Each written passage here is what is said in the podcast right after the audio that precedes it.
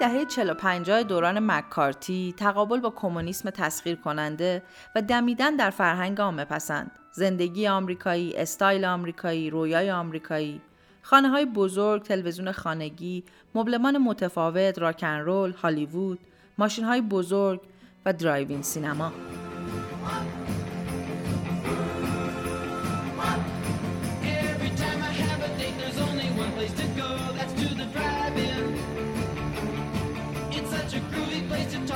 maybe watch a show down at the drive-in. Forget about the plot, it'll do very well, but make sure you see enough so you're prepared to tell about the drive-in. I love the drive-in. If the windows get fogged, you'll have to take a breath.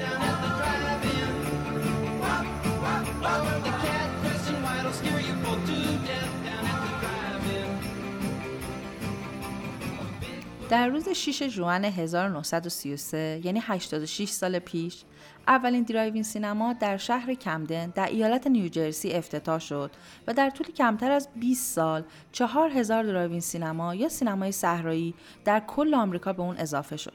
drive-in سینماها جایی بودن که مردم این امکان رو داشتن که با ماشینای شخصی خودشون وارد یک فضای باز و بسیار بزرگ بشن و همراه با خونواده در یک فضای پیکنیک مانند هم فیلم ببینن و هم سیاحتی کرده باشن.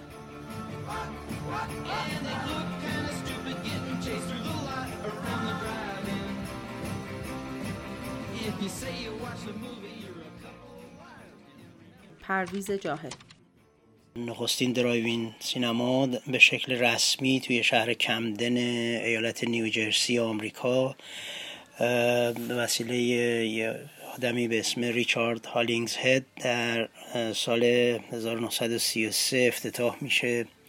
البته قبل از اون حتی در دوره صامت هم گویا این این نو ها به شکل خیلی محدود و با ظرفیت کم ایالت هایی مثل تکساس و نیو مکسیکو وجود داشت. ولی خب ریچارد هالینگزهد در واقع اولین کسی بود که این سینما رو به سر شکل در واقع متعارفش در نیوجرسی افتتاح کرد. شعارش هم این بود که همه خانواده ها خوش اومدید و بچه هاتون هر چقدر می‌خوان می‌تونن جیغ بزنن تو این سینما. که اتومبیل شما در واقع قلمرو سلطنتی شماست و هر کاری توش دوست دارید انجام بدید سیگار بکشید فریاد بزنید ولی فقط مزاحم اطرافیانتون نشید.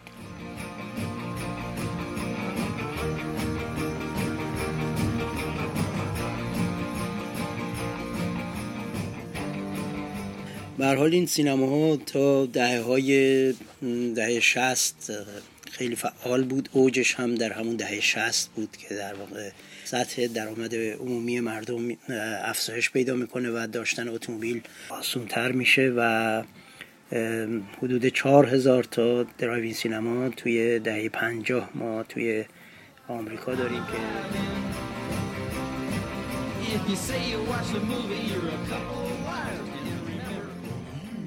نوید پور محمد رضا. زیاد میشنویم که میگن drive-in سینما های پدیده کاملا امریکایی خب این قطعا درسته و میشه پای متغیرها و دلایل اجتماعی فرهنگی زیادی رو وسط کشیدش.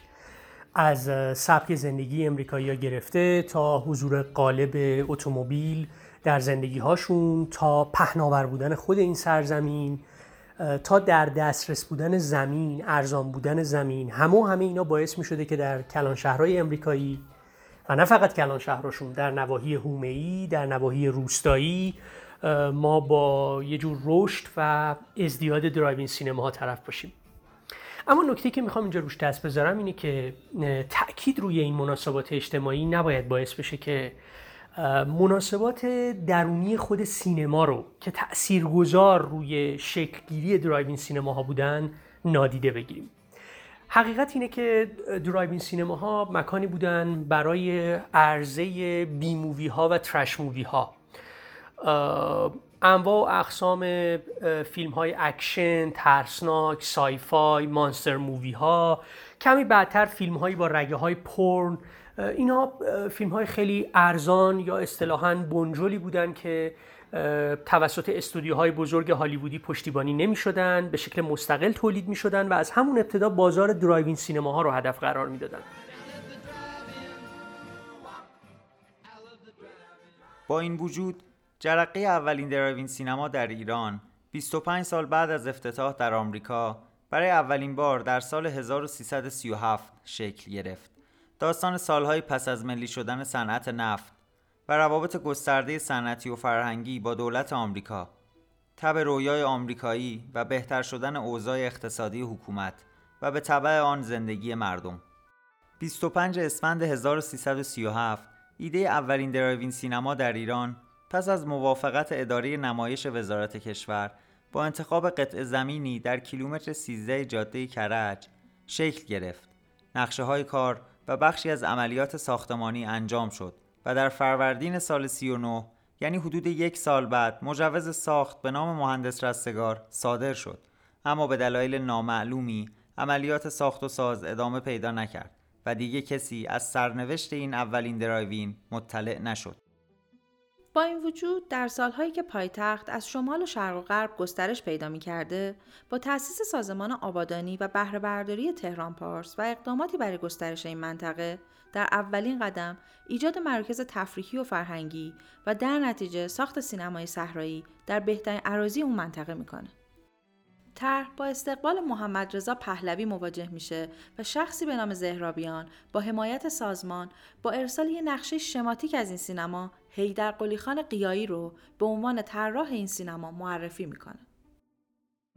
سام گیوراد آرشیتکت و معمار درایوین سینمای تهران پارس یکی از در حقیقت معماران مدرنیست و به نام ایران هست به اسم هیدر قلی خان قیایی شاملو. شاملو توی در تکوین تهران پارس نقش زیادی داشت. حالا منهای خود درایوین سینما و کازینوی تهران پارس مهمترین کاری که می‌کنه یکی از طراحان یکی از طراحان البته و مشاورین شهرسازی اون منطقه هست که قرار بود خواستگاهی باشه برای طبقه متوسط ایران. طبقه متوسط تحصیل کرده و به نوعی شهرسازیش تفاوت بکنه با بقیه مناطق تهران.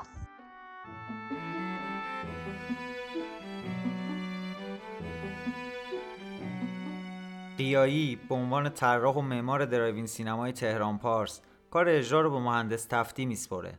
تفتی کسی بود که نقش مهمی در فضای تهران پارس ایفا می‌کنه. کسی که بعدها فلکه دوم تهران پارس رو مردم تا یک دورانی به نام او فلکه تفتی صدا می‌زدند. مهندس تفتی مقاطع کاری بوده مهندس ساختمانی بوده که در حقیقت بسیاری از ساختمان ها و بناهای عمومی اون منطقه رو می‌سازه و برای اینکه در حقیقت بتونه جلب سرمایه بکنه سفته های شخصی میده و بعد می‌خوره به یکی از دوره های رکود ملک در ایران.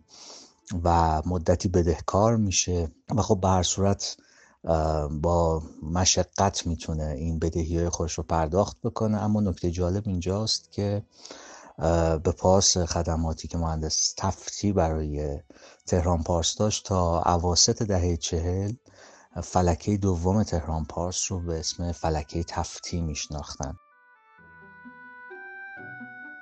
با کش و های فراوان بالاخره مهر تایید نخست وزیر وقت شریف امامی روی پروژه drive-in سینمای تهران پارس به طور رسمی می‌خوره و به این ترتیب drive-in سینمای تهران پارس به عنوان نخستین سینمای اتومبیل رو در ایران با 3200 متر وسعت و گنجایش 285 اتومبیل در ششم اردیبهشت 1339 با نمایش فیلم آلمانی پترفوس دزد میلیون ها ساخته ولفگانگ بکر افتتاح میشه.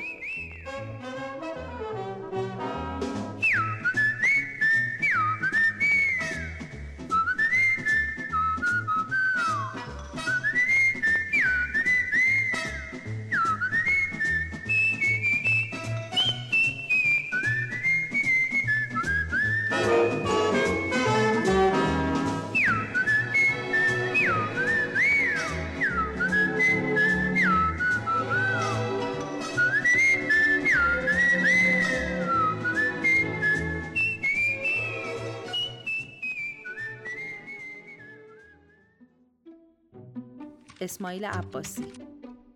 سام گیفراد خونمون میدان فوزیه بود که در واقع اولش اسمش میدان فوزیه بود تا موقعی که فوزیه ملکه ایران بود. بعد از اون وقتی طلاق گرفت رفت اسم فوزیه رو که عوض کردن به اسم میدان شهناز به اسم دختر در واقع شاه یه مدتی هم که تا انقلاب میدان شهناز بود ولی همینجوری مردم بهش می‌گفتن میدان فوزیه. بعدش هم که بعد از انقلاب کردن میدان امام حسین.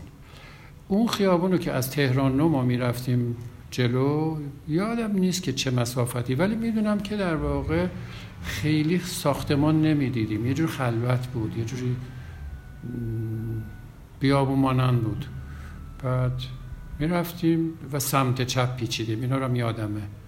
ولی دیگه بعد از اون هیچ وقت دنبالش نرفتم ببینم که طراحی drive-in سینما تهران پارس به شکلی بوده که اگر هوا خوب بوده بعضی ها حالا یک زیراندازی رو از ماشینشون در می آوردن و روی زمین میشستن فیلم رو می‌دیدن پرده بتونی drive-in سینما تهران پارس که یک طراحی خیلی مدرن و جذابی هم داره و توی اون عکسی که از درایوین سینما مونده ما به وضوح می‌تونیم طراحی زیباش رو ببینیم.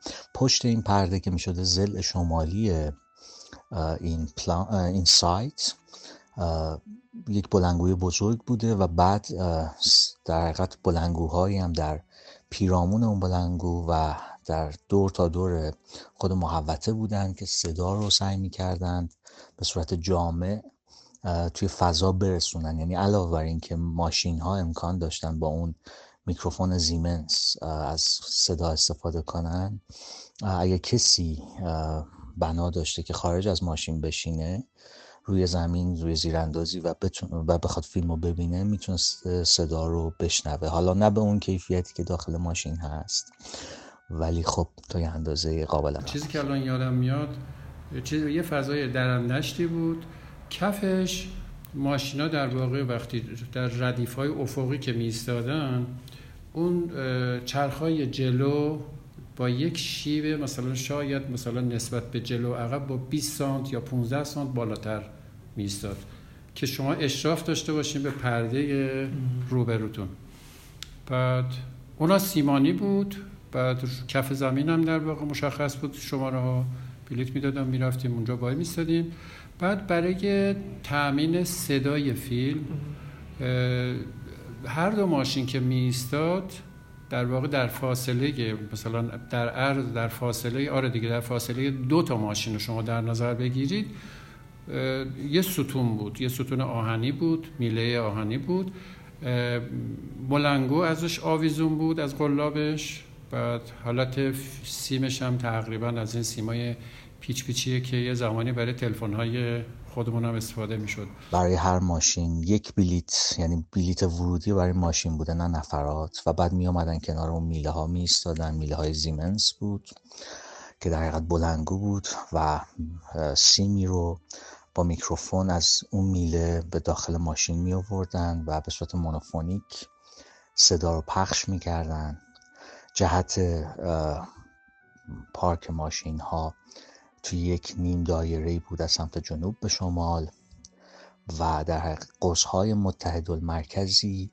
این بخش های درایوین سینمای تهران پارس رو به هم متصل می کرد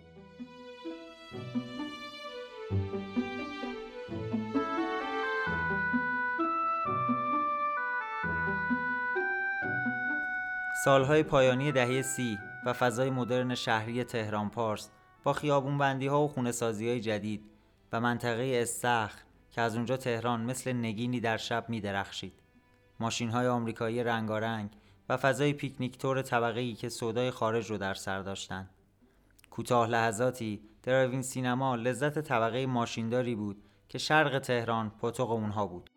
پرویز جاهد برای من که تا سالهای بعد خب این سینما ها بود تا دهه پنجاه هم بود گویا و برای من شهرستانی نوجوان شهرستانی خوب امکانش نبود که حتی مثلا اگر هم تهران سفر می کردیم مثلا بریم مثلا این یه فیلمی رو توی این سینما تماشا کنیم. چون اصولا مال یه قشر خاصی بود یه طبقه متوسط رو به بالا بود. کسانی که اون دهه دهه چهل و پنجاه اتومبیل داشتند و در واقع از یه رفاه نسبی برخوردار بودند و می‌تونستند در این نوع سینماها شرکت کنند و فیلم ببینند چون بلیتش هم نسبتا گرونتر از سینماهای دیگه بود.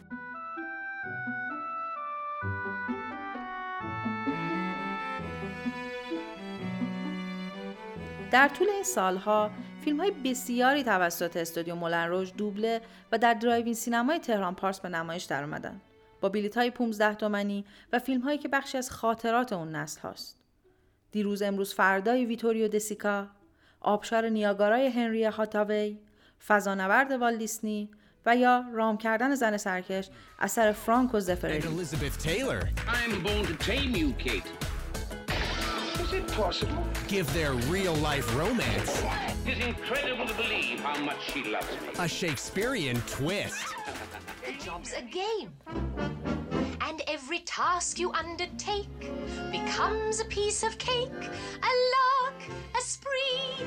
It's very clear to see. Casablanca, city of hope and despair, located in French Morocco in North Africa The meeting place of adventurers, fugitives, criminals, refugees lured into this danger-swept oasis.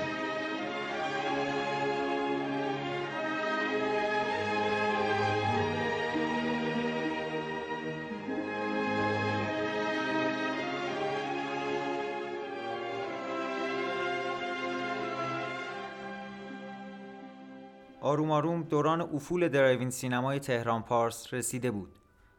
دوران اوج شکوفایی اقتصادی حکومت در دهه چل و بالا رفتن قیمت نفت. خیابون ولیعصر و میدون ونک. قلب تفرجگاه های تهران. سال 1348 خیابان ونک، رضا انوری، درایوین سینمای ونک و پایان ده سال سینمای صحرایی تهران پارس. خیابان پهلوی ولیعصر کنونی شاهراه اصلی تهران و مرکز تفرجگاه های تهران به حساب می اومد که جنوب تهران رو به شمال تهران وصل می کرد.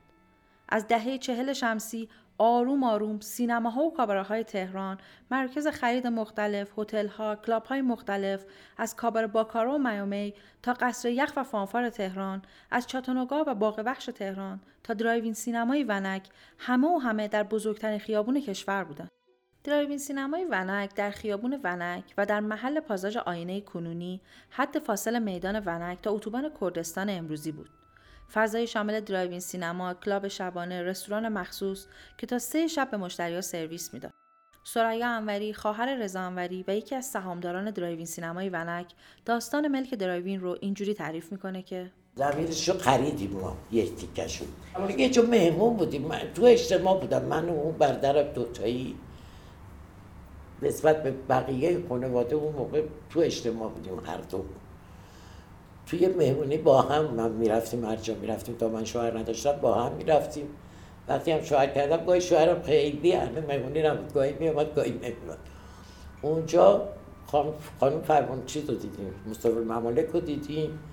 من به داداشم گفتم گفت شکلی خانم مصطفی ممالک که همسایه زمین ماست. گفت نه بابا گفتم چی کجا می‌دونم. اومد باش صحبت کردیم و اینا بعد شوخی شوخی داداشم بهش گفت سینما تو زمین تو اجاره میدی به ما. گفت بخریم. گفتیم پول نداریم. گفتیم اجاره میدی؟ گفت بله اجاره داد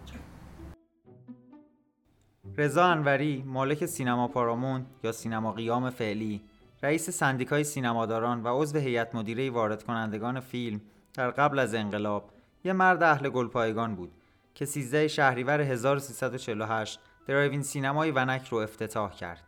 رضا معظمی. اونجا زمینی بود که ما drive-in خب بغلش یه 1100 متری هست که الان دارن می‌سازن. اونم تلفن همراه گرفته. حالا به دلایلی مصادره شد. بعد ساختمون آینه ونک که زمینش 1150 متره. بغلش یه زمین دیگه بود که الان باز دوباره ساختمان تلفن همراهه. که این 2200 متر بود. 2250 2200 متر بود بعد. که یه مقدارش رفت تو تر اتوبان. باقیش باقی مانده شده اون ساختمونه. یعنی اینجا اتوبان کردستان که اون موقع نبود که کل زمینی که اونجا توی این تو این مجموعه توش قرار گرفته نزدیک 14 هزار متر. که یه مقدارش مال خود خانواده بوده یه مقدارش هم همین زمینی بوده که اجاره کردن سام گیوراد به نوعی می‌تونیم بگیم که درایوین سینمای ونک که متاسفانه با اینکه جدیدتر از drive-in سینمای تهران پارس اما اطلاعات ما ازش خیلی کمتره بر اساس تجربه موفق drive-in سینمای تهران پارس ساخته میشه. معمار drive-in سینمای ونک رو من هنوز نتونستم بفهمم که کی هست. دو سه تا حدس و گمان از استادان و دوستان خودم شنیدم که خب واقعا چون نمی‌دونم که کدوم هست و در حقیقت تمیزی برای این داستان نیست از بردن اسمشون صرف نظر می‌کنم. ولی خب به هر صورت drive-in سینمای ونک به نوعی مدرنتر هست در ساخت.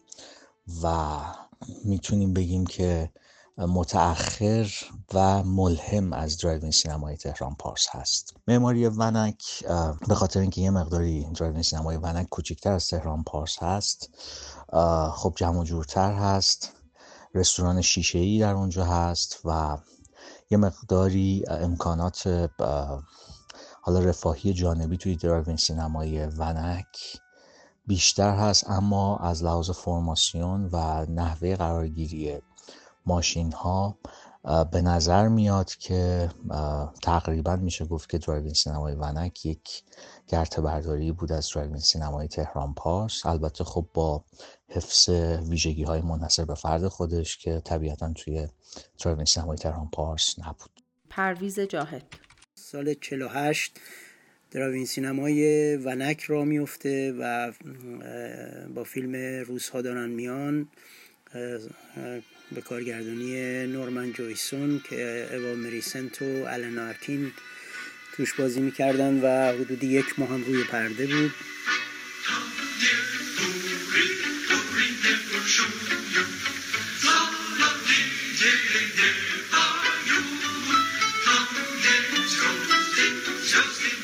Thank you.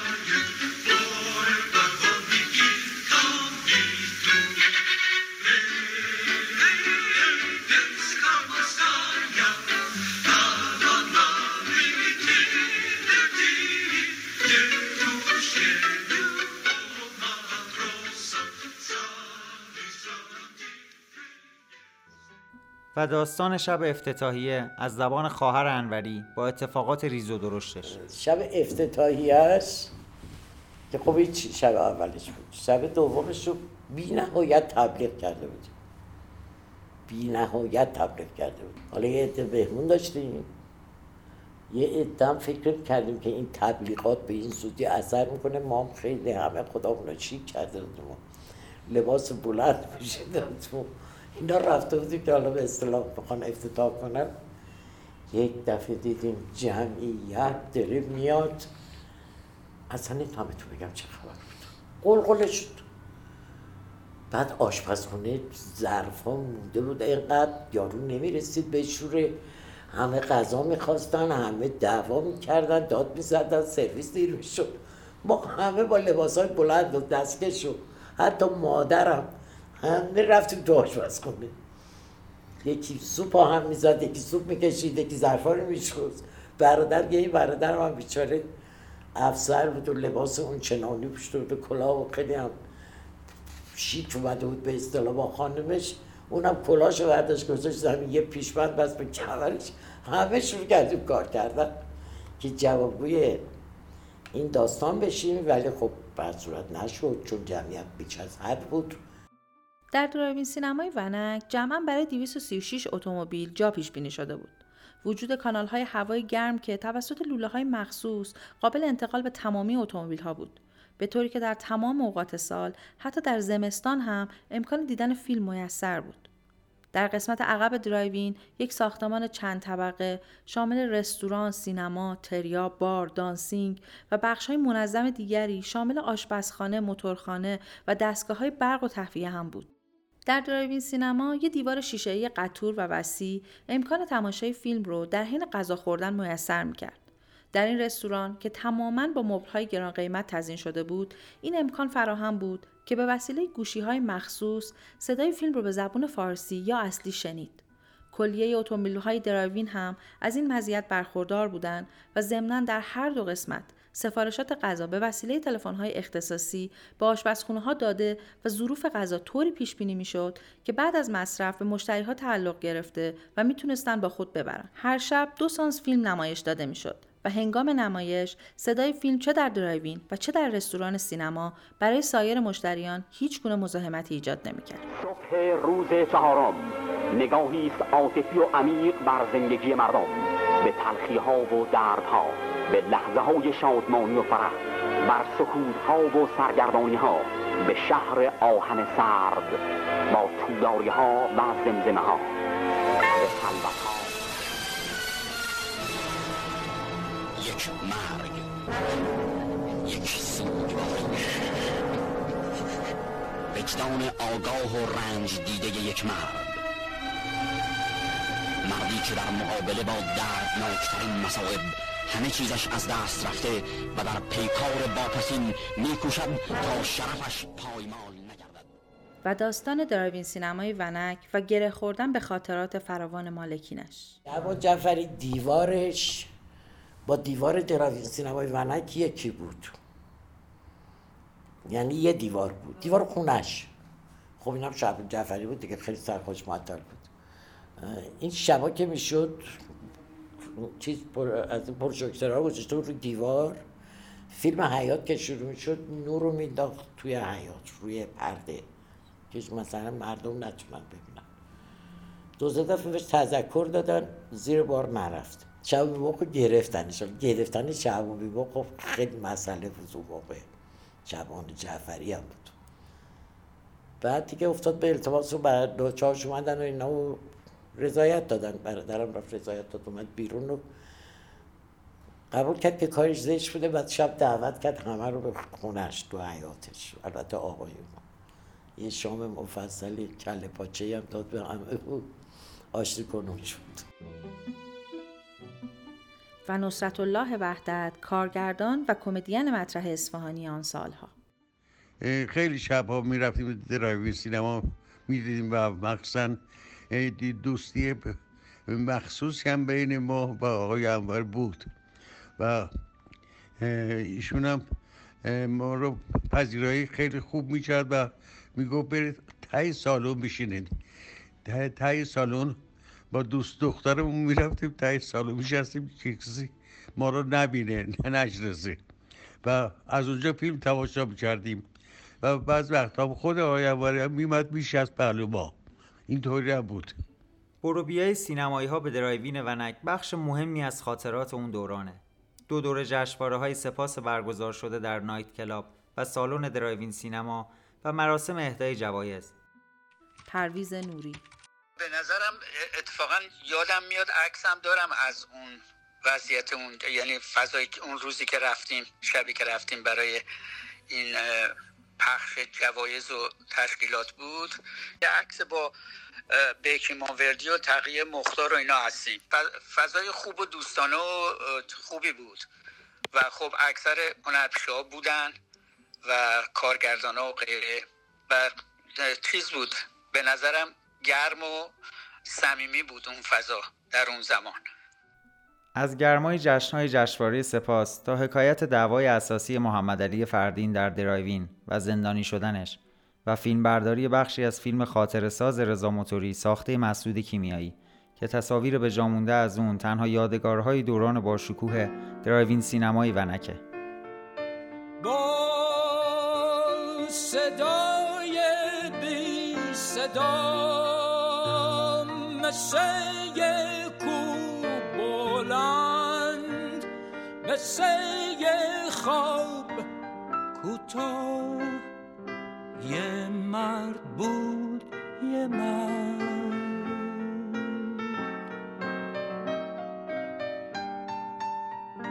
با دستای فقیر با چشمای محروم با پاهای خسته.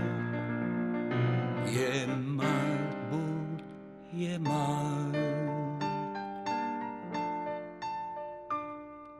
شب با رضا معظمی. علی عباسی که دو تهیه کننده به نام قبل از انقلاب بود دوست بودن با دای من. و که درخواست می‌کنن که دو تا سکانس اونجا بگیرن. علی عباسی. من هیچ وقت از صحنه نمی‌رفتم اصلا. من هر کاری می‌کردم قبل از قبل از شروعش فیلم برداری بود. اصلا پالیسی من نبود سر صحنه باشم. هر کاری بود قبلش می‌کردم. چم راشو می‌دیدم. می‌دونی راشا رو می‌دیدم. سر صحنه باعث شد فکر کنن که سابکاره و اینا خیلی بد بود. من اصلا از این سیستم خوشم نمیاد. بود و خسته تنهای عباس بهارلو به جز فیلم رضا موتوری که در اون تصاویری از drive-in سینمای ونک ثبت شده یک آنونس برای برنامه افتتاحیه این سینما ساخته میشه. فیلم روزها دارند می آیند که در اون تصاویری از drive-in سینمای ونک استفاده شده. drive-in سینمای ونک هم مثل تهران پارس متاسفانه با اقبال عمومی مواجه نشد و در چهار مهر ماه 1352 تعطیل شد. و بعد از تعطیلی سالن سرپوشیدهش یعنی رستوران به نام سینما ونک به عنوان تنها سینمای مبله تهران به کارش ادامه داد. اولین فیلم سینما ونک فیلم بنجامین بود و سینما پس از مدتی به خاطر ارتباطات مدیریتش فیلمهایی با صحنه‌های مثبت 18 وارد می‌کنه.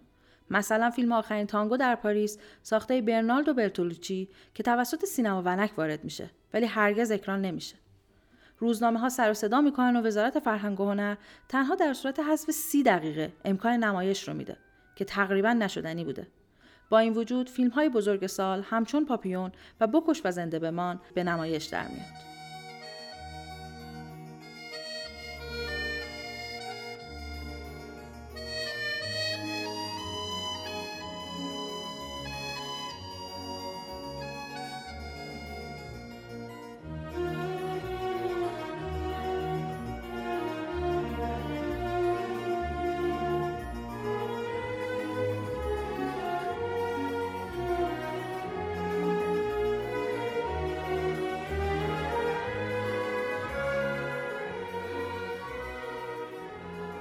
ونک به علت آتش سوزی که بنا به اعتقاد بسیاری عمدی بود در عواسط اردیبهشت 1355 تعطیل میشه.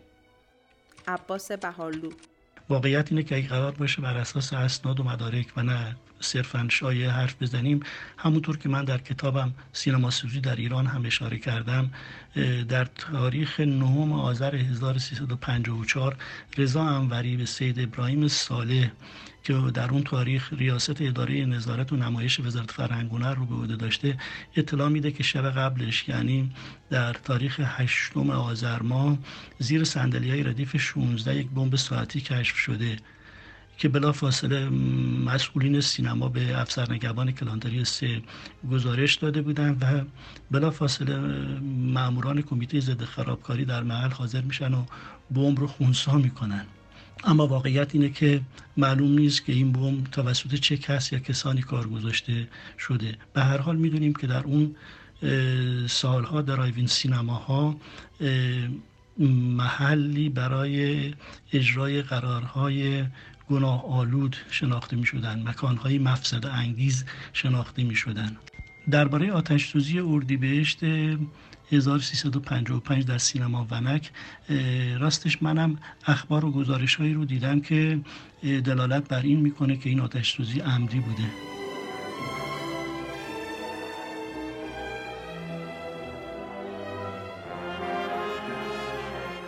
با این وجود شنیدن صدای خواهر رضا انوری به عنوان یکی از شاهدان عینی خالی از لطف نیست.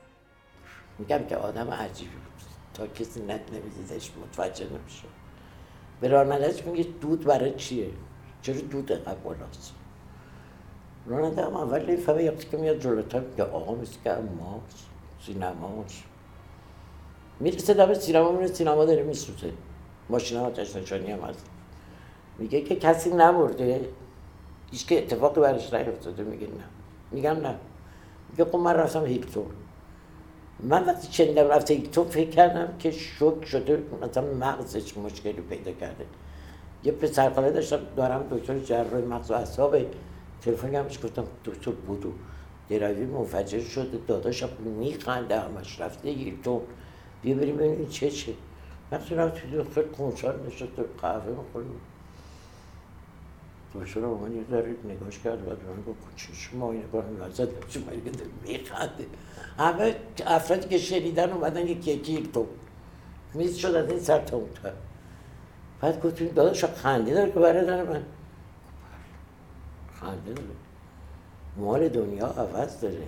اگر کسی مرده بود عوض نداشت.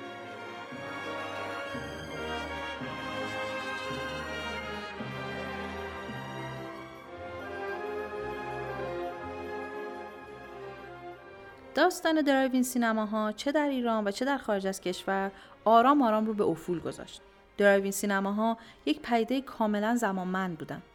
به این معنا که روزگاری مجموعه‌ای از ضرورت‌های اجتماعی اقتصادی تولیدی باعث به وجود اومدن اونها و رشد و گسترششون شد. اما در روزگاری بعدتر با تغییر شرایط اقتصادی و اجتماعی دیگه خیلی توجیهی نداشت که اراضی زیادی بخواد به drive-in سینما اختصاص پیدا کنه. از یه طرف تلویزیون رنگی و ویدیو از راه رسیده بودن. که این یعنی تو می‌تونستی اون تفریح ارزان قیمت شبانه پیشین رو الان درون خونه خودت دوباره باز تعریف کنی. و از طرف دیگه اساسا اختصاص اون زمین ها به drive-in سینما دیگه صرف اقتصادی نداشت. به همین خاطر بود که این drive-in های حومه شهر جای خودشون رو به shopping center ها و mall های بزرگ داد.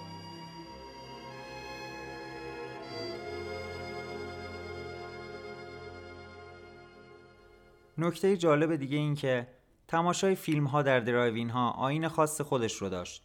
مثلا اینکه فیلم دیدن در اینجا اولویت نبود. اگرچه به نظر می رسید آدم ها برای تماشای یک فیلم در محوطه باز روی پرده کنار هم جمع شدن ولی پیکنیک خانوادگی و در بیشتر اوقات یک date romance یا قرار عاشقانه بود که در کنار اینکه نیم نگاهی به پرده دارند به کارهای دیگه هم بپردازند و این انگار یک توافق نانوشته بوده بین خود فیلم روی پرده و تماشاگری که اونو می‌دیده. و این شرایط مطلقا با فرهنگ اون دوره مردم حتی در دوره پهلوی سازگار نبود. درایوین سینمای ونک بعد از آتش سوزی در همان خیابان بدون استفاده بود و در طول زمان مسیری کاملا متفاوت برای آن و مالکش رضا انوری پس از انقلاب رخ میده. لاندو بوزاکا رو نشون می‌داد. لاندو بوزاکا یه هنرپیشه ایتالیایی بود که مثلا برای زمان شاه البته مجوز داشت. بعد که انقلاب شد جور شدیم براش. گرفتم بردنش زندان. چهل ماه زندان بود. اون سینم زمینی که ایشون میگه فرنگ و هنری که وام داده بود به ایشون یه میلیون تومن اون موقع. و خب وقتی ایشون رفت زندان دیگه بیزینس هم خوابید سینما منفجر شد. اون وام ما نتونستیم بدیم اون زمین رو مصادره یعنی به جای اون در سال 59 برای چهل ماه انوری زندانی میشه و پس از آزاد شدن تصمیم می‌گیره که بخشی از زمین درایوین رو تخریب و پاساژ آینه ونک رو در اون بسازه. مکانی که هنوز هم در حد فاصل میدان ونک تا اتوبان کردستان جایی روی مکان خاموش و به یاد مونده در خاطره ها یعنی drive-in سینمای ونک جا خوش کرد.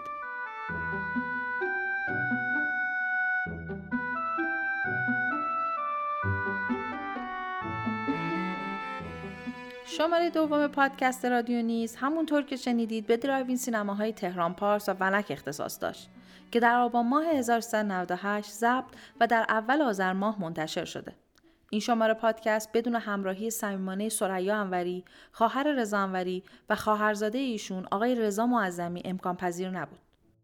بیشک این پادکست شکل نمی گرفت اگر مصاحبه و گفتگو با عزیزانی چون حمید رضا سعد، نصرت الله وحدت، عباس بهارلو، سام گیوراد، آران جاویدانی، اسماعیل عباسی، تقی مختار، پرویز نوری، نوید پور محمد رضا، علی عباسی و پرویز جاهد نبود. در ضمن شما برای شنیدن این پادکست و معرفی به دوستانتون می‌تونید به سایت ما یعنی www.radionist.com و اینستاگرام ما radio.nist مراجعه کنید. سایت ما تلاش می‌کنه که عکس ها و مطالب تکمیلی رو همزمان با انتشار هر پادکست منتشر کنه. شما همچنین می‌تونید این پادکست رو از تمامی اپلیکیشن های مختلف و مرسوم در فضای مجازی بشنوید. مالک و صاحب امتیاز پادکست رادیو نیست مجموعه زیبانه. نویسنده و کارگردانی کار رو رامیار منوچهرزاده بر عهده داره. پژوهشگران و گوینده های متن هم نگین فیروزی و معراج قنبری هستند. و حمید بهشتی نامور مشاور هنری زیبان و این پادکسته. فرزانه رضایی بخش تدوین صدا و فرزانه ابراهیمزاده مشاور پژوهشی ما در این پادکست هستند. کار ساخت و تنظیم موسیقی به عهده محمد برزیده و آیدین انزابی پوره. استودیوی ملی کار مدیریت هنری و طراحی گرافیک رو بر عهده دارن و مسئولیت فضای مجازی و پشتیبانی فنی کار بر عهده امین بهشتی ناموره.